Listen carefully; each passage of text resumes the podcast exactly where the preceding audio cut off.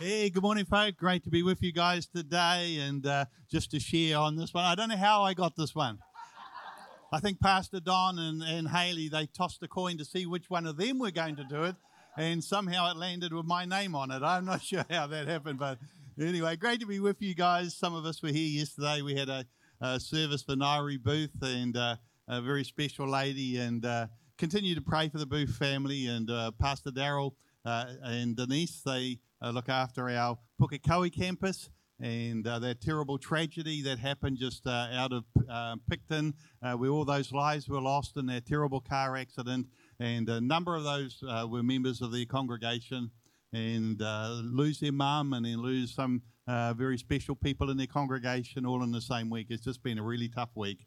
And I really encourage you just hold them up in your prayers and give them your support at this time.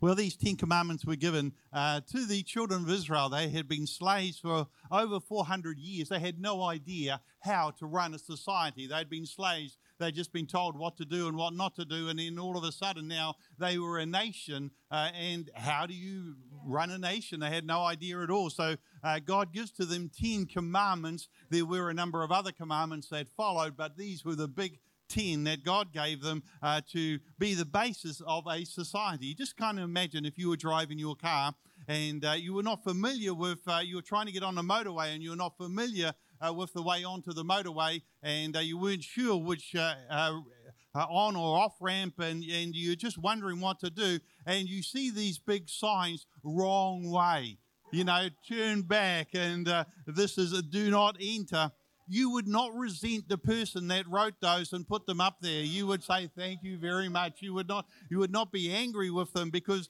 you would know that if you went down that that road that, down that uh, on ramp, uh, you would find that uh, you would be in trouble. And not only would you be in trouble, but also those that would be close to you would be in trouble as well. Any car that got close to you, any person that was in your car, that uh, they would also be in trouble as well. They, they could get seriously hurt. And so you would appreciate the fact that somebody took the effort, made the effort to put some signs up. They are not suggestions, they are commands. Do not enter. They're not suggestions, you know. And you would you would be really appreciate the fact that they did that and uh, so that you did not cause some serious accident, maybe injure yourself seriously or injure hurt those that are with you seriously as well. So God gives to us 10 commandments, and that's what we've been looking at. But you find that whenever God gives something like it's a negative, a command, there is always a positive element that is to that, and He always has a reason, and it's not to cause you pain. It's not to restrict your freedom. It is for your uh, you, for your protection. It is for, for your good. Uh, and God says that if you play by the rules, then you find that you will win. If you decide that the rules are not for you, don't complain if things don't turn out uh, right for you. See, some of the religious leaders, they came to Jesus they said, What is the greatest commandment of all? And Jesus replied in Matthew 22, verse 37, he said this Love the Lord your God with all your heart and with all your soul and with all your mind this is the first and greatest commandment. And the second is like it love your neighbor as yourself. All the law and the prophets hang on these two commandments. And understand, all of them, all of the rest of the commands, they can all be summed up in this one here. The big one here is to love God with all of your heart, with all of your soul, and with all of your mind. And then if we love God with all of our heart, all of our soul, all of our mind, we will love our neighbor uh, like ourselves. And so, if we love our neighbor like ourselves, we won't want to do anything to harm them. We won't want to steal from them. We won't want to lie to them. We won't want to commit adultery to their spouse. We won't want to murder them. And so the religious leaders, they were asking Jesus this question. They were trying to trick him up. They were trying to, they actually wanted to have an excuse so they could kill him. And so uh, they were asking him, but Jesus was a lot smarter than what they were. See, Jesus is saying, if you really love God, you would love me and you wouldn't be wanting to kill me. He was a lot smarter than them. Hey, he's a lot smarter than you as well. and you need to really pay attention to what is down here in these commands. They are there for a reason. God is a lot smarter than you. So we're looking at the seventh commandment, working our way backwards. In Exodus chapter 20, verse 14, you shall not commit adultery. Adultery is the sin of a married man having sexual relations with anyone other than his wife, or a married woman having sexual relations with anyone other than her husband. It is one of the most frequently and severely commended sins in the Bible. Adultery is mentioned 52 times, not just in the Ten Commandments here, not just in the four Gospels, but also in four other books of the Bible as well. And only the sin of idolatry, self righteousness, and murder are mentioned more often than what the sin of adultery is. God is saying, This is my protection plan for you. If you, this is a sign on the motorway leading to life. If you want to be successful in life, if you want to be successful in your marriage, do not commit adultery. That is what he's saying here. Do not commit adultery. Now, before we mention, get into this command today, I just want to say one thing. Uh, maybe today, even just the mention of this word may cause some real pain in the lives of some uh, that are here today. You have some bad memories, some shame, maybe, and the purpose of the message today is not to resurrect your past. You know, if you have you confessed your sin to God, you have been forgiven. if your husband or your wife has confessed their sin and repented before God, they have been forgiven. You need to just uh, accept that forgiveness and, and, and to get on with life. If you are still feeling condemned, if you're still feeling bad, that guilt, that condemnation, that shame that you are feeling does not come from God. It comes from Satan. And so you need to recognize, you know, so often you find that there, there are Christian people that never rise. They never get up into the calling that God's got for their life. They live their lives feeling, oh, I shouldn't have done that. God, please forgive me from that. And, and you're still going over and you're rehearsing and rehearsing and rehearsing something that you did, something that happened in your life that you regret many years ago. And you're praying and, and, and asking God to forgive something, and God's, what are you talking about? You know, the Bible says that when we ask for forgiveness from God, the Bible, God forgives us our sin as far as the east is, of, is from the west. God will remember our sin no more. And so we are asking God to forgive us for something over and over again that He doesn't even remember. And so you need to get up and, and to move on uh, and, and with life. Today we're just going to focus on the future. God's no killjoy. Uh, he invented sex. Uh, he is for sex. He is not against sex. Uh, he made our sex organs. He gave us hormones.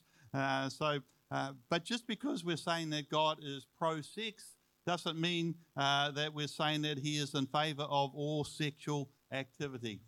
Like all things in life, it must be controlled. God does not want us to abuse it. See, all of God's gifts have limitations on it. And God has given to us the gift of water. We can't live without water, but too much water and we can drown.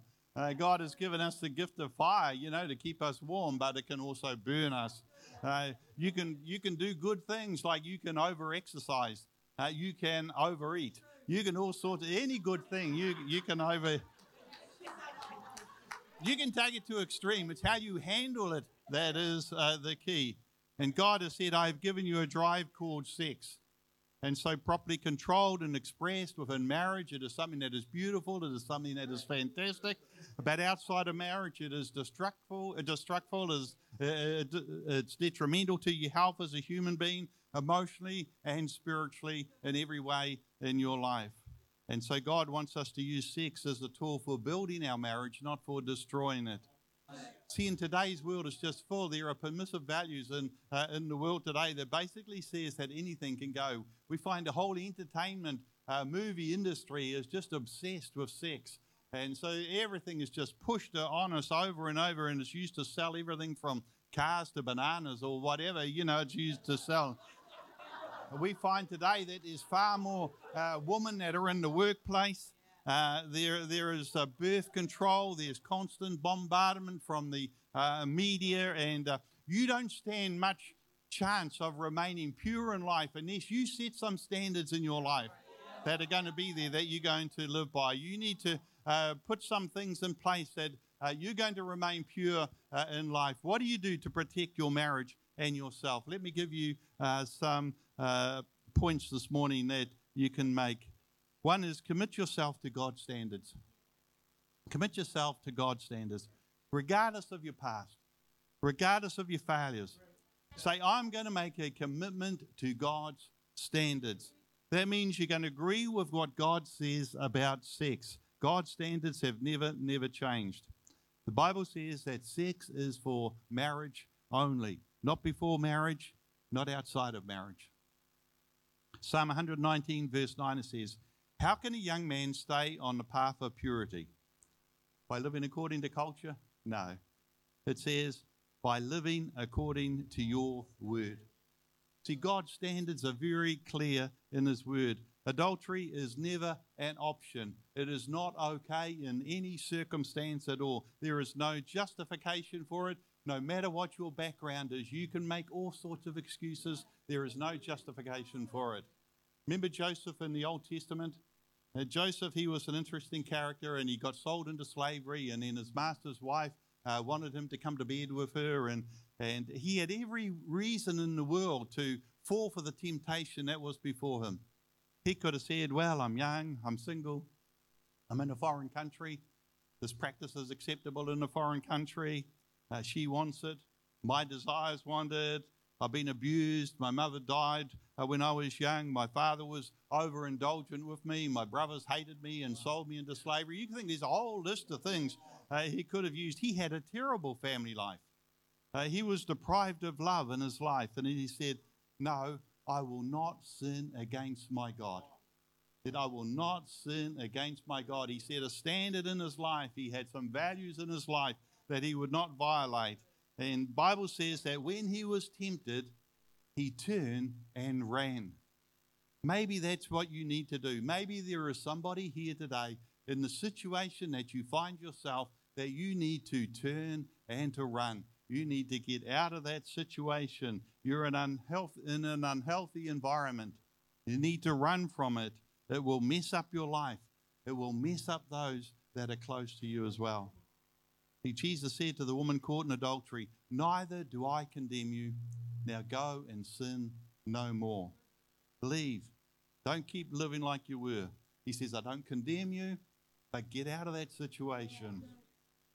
Proverbs chapter 5, verse 15, it says, Be faithful to your own wife and give your love to her alone. See, the first step, if you want to protect your marriage, you need to make a commitment. By God's grace, I've decided that regardless of what happens, regardless of what decisions are made, regardless of what choices are made, regardless of what happens in, uh, in the marriage, whatever, I will never be unfaithful to you. I've made a decision. I will never be unfaithful to you in my marriage. That's the starting point. Number two, think about the consequences. Think about the consequence. Remind yourself of the devastation and the, and the destruction that is caused by sexual sin. Proverbs chapter 6 and verse 32, it says, The one who commits adultery is an utter fool, for he destroys his own soul. He's an utter fool. He destroys his own soul, uh, soul, the Bible says. See, nothing damages the emotions like sexual sin. Nothing. And so there are other sins, but maybe they don't damage quite as much. But you find that a sexual sin, it leaves permanent scars. There's a shame that just doesn't seem to, to, to go away. The sense of loss to everyone involved, it just is enormous. And so many people say, if I could just turn the clock back, if I could just start over again, if I could just erase that from my life. And so rather than being a door of freedom, it ends up becoming a door of slavery. The Bible says the one who commits adultery is an utter fool. He destroys his own life. Proverbs chapter 6, verse 26, it says, Adultery will cost a man all that he has. It cost you all that you have. Remember Esau? He came in and he was hungry and, and he sold his birthright right for a bowl of porridge. You know, the inheritance that he had as being the firstborn, he sold it for a bowl of porridge. There are people that sell their soul, that sell their marriage, that sell uh, their, uh, their, their relationships, that sell their success in, in life for almost like just a bowl of porridge, just for like a one night uh, stand. They destroy their life. Marilyn and I, we've been married for 54 years. And uh, by God's grace, she's the only woman that I've ever known. And by God's grace, I intend to be uh, faithful to her as long as I live.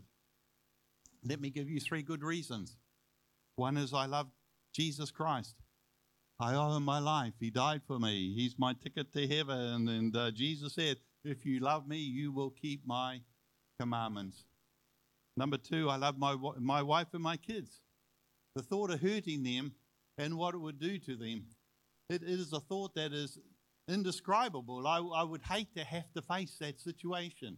I'd hate to have to go through that. It would be like unbearable to have to think about going through uh, that situation uh, of what would happen if I was uh, unfaithful. I, would never want to be in that position.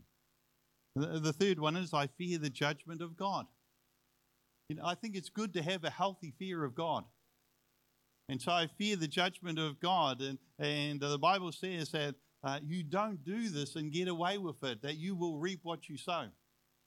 Uh, there comes a place of, of, of uh, standing before a righteous God and having to explain what I did. I don't want to stand before God and have to explain uh, why I did what I did.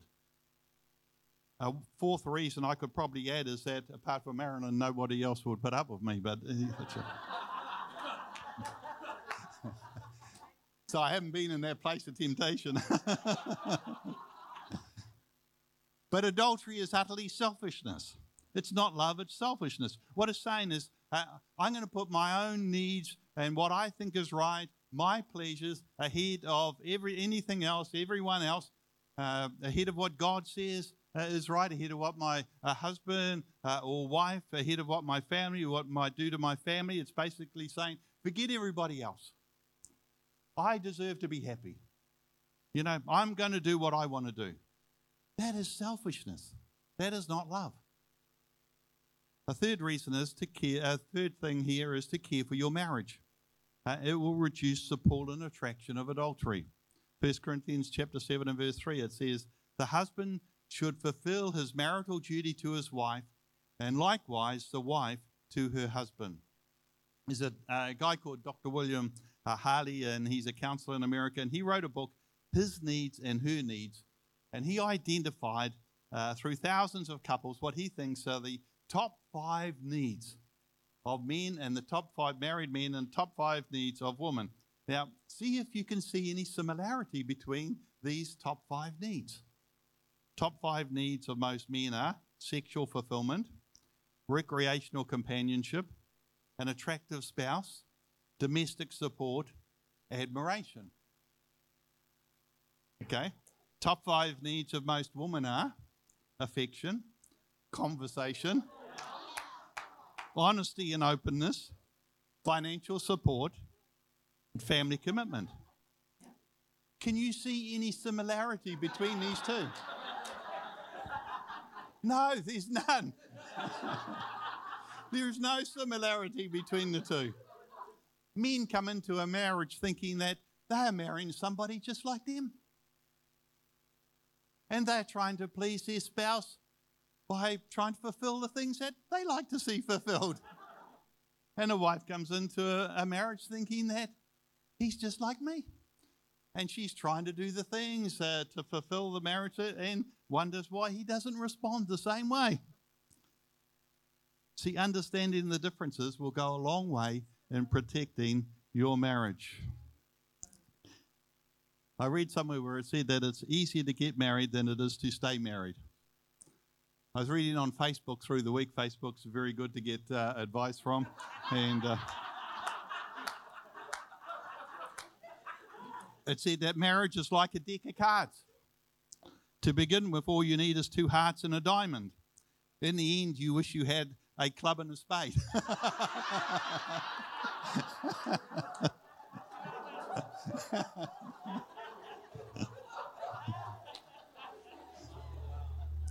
It's easier to get married than stay married. But when you stood be- before a celebrant, you stood before a pastor, and you committed your life to a, a person in marriage, whether you realized it or not, you were committing yourself to an exclusive relationship. You're committing yourself to a man or a woman saying, For most of the needs that I have in my life, especially like these top five, I'm looking to you as the one to meet those needs. You're keeping them to yourself as long as you both shall live. That's, what you say in your marriage vows. Fourth thing is to guard your mind. See, people don't just fall into immorality. They say, you know, you're not a, a good person, a pure person, and and uh, you know, there's no such thing really as a one night stand. Before there was ever a one night stand, there was a lot of thought life that was going on. And you may have looked like a good person, a moral, upright person, and and then you know, but uh, you're not a good moral, upright person one day, and then the next day you're not. And there's no such thing as that. And so, let me find my place again. And so you need to guard your mind. There is a process. There's a series of things that ha- of events that happen, and the temptation is before anything happens, any sin happens. It begins first of all as a thought uh, in in your mind. And so, uh, James chapter one and verse thirteen uh, says this. It says, "When tempted, no one should say, God is tempting me." For God cannot be tempted by evil, nor does he tempt anyone. But each person is tempted when they are dragged away by their own evil desire and enticed. Then, after desire has conceived, it gives birth to sin, and sin, when it is fully grown, gives birth to death. See, what you think about. There comes a point in your life where eventually you will act out your thought life. The Bible is saying that there, there, there's a conception that takes place. The temptation is a pull of somebody's own evil thoughts and desires, and, and, and eventually they, that will lead to an action which will lead to death. You become what you think about. See, this is how faith works, isn't it? When you think about faith, you're thinking about uh, good things, you're thinking about positive things, you're thinking about life giving things. And, and you find that uh, you're thinking about that, and it, there comes some point where it drops from your mind into your heart. Conception takes place. And any mum knows that uh, from the time of conception, if it's a healthy birth, you know, nine months later, something's going to come. It's the same with evil actions. You think about it, you, you go over and over it in your mind. There comes a point of conception where it drops into your spirit, and at some point, when the opportunity comes, it will give birth to sin. That is what the Bible is saying here.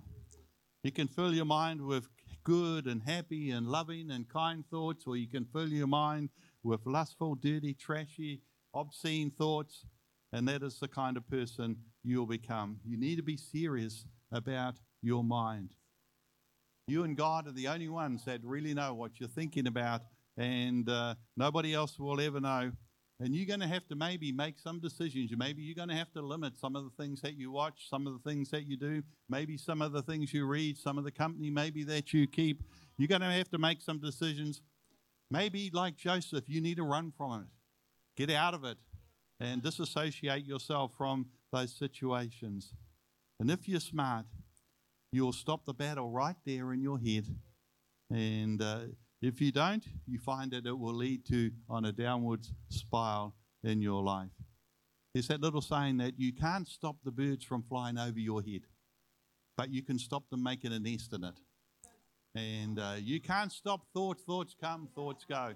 But you can stop them making a nest in your mind. And because uh, if you let them make a nest in your mind, eventually something's going to give birth there. Maybe if you're single here today, you need to use uh, your singleness, the creativity, and uh, that you have in, uh, in, in serving God and creative ways of serving God. Uh, so and serving other people, uh, so that you can control that way. See, most affairs today, that it happens between close contacts. Maybe a work colleague, or maybe a family contact, or whatever. Obviously, if we're dealing with people uh, in relationships on a daily basis, uh, close friendships are formed, and sometimes it goes over the mark. Be really careful. You know, don't don't listen to someone else's of the opposite sex's marriage problems. they're telling you all the problems of their marriage, and you're thinking, I would never treat you like that. You know, I would treat you much better than that. Maybe, but you know, if don't don't listen to it. You know, someone from the other uh, the other sex wants to come and talk to you about all their problems and all their marriage problems and so on. Direct them towards the same sex counselor. You know, direct them somewhere else. You know, I don't want to even be involved in it. You know, it says here Ephesians chapter five verse fourteen. It says, uh, it says, follow God's example. Therefore, as dearly loved children, and walk in the way of love, just as Christ loved us and gave himself up for us as a fragrant offering and sacrifice to God. Then he goes on and he says this But among you, there must not even be a hint of sexual immorality or any other kind of impurity or of greed, because these are improper for God's holy people, nor should there be obscenity, foolish talk, or coarse thinking, which are out of place, but rather thanksgiving. The Apostle Paul saying there should not even be a hint. You know, be smart. Be smart in your relationships. You know, we, we have in our offices and, uh, you know, we have like glass in the doors. You know, if someone comes in to see us, we want to have other people walking by that they can look straight in. So that we don't want people, you know, coming in and meeting behind closed doors or anything like that. You know, if you have to counsel someone, you're talking to somebody, do it in a public place. You know, do it where other people can see. Be smart. Apostle Paul's saying, not even a hint, he's saying there. Don't let it happen. Otherwise, you find that if you, you know, if you don't want to get stung, stay away from the bees. You know, not even a hint. Don't place yourself in situations where you know you're going to be tempted. Recognize the situations. Recognize the situations where that you are weak in. Recognize the situations that that maybe arouse you or turn you on. You know, you you, you, you that that, that uh, weaken your standards, that stimulate you. Be aware of it, and you have to put some guards around your life. Put some guidelines around your life. Set some standards around your life that you're going to live your life that is going to please God. You're going to set standards, the standards that are written in His Word. You're not going to accept just all the standards of the world around you and say, well, everybody's doing it, it must be okay. No, it doesn't mean it's okay. You know, live a life that pleases God. One day you're going to have to stand before the Lord and give an account of your life. You know, I want to stand before God and He says, Well done, good and faithful servant. Amen. Father, we just pray, oh God, Lord, help each of us. Lord, we're not strong, oh God, we're weak people. But Father, you are strong. And Father, we ask that you will come and strengthen us. And Lord, put your love, put your arms around us. Lord, speak into our lives, oh God. Uh, speak your direction into our life, Lord, that we will be a people that are holy and pleasing to you. We ask in Jesus' name. Amen.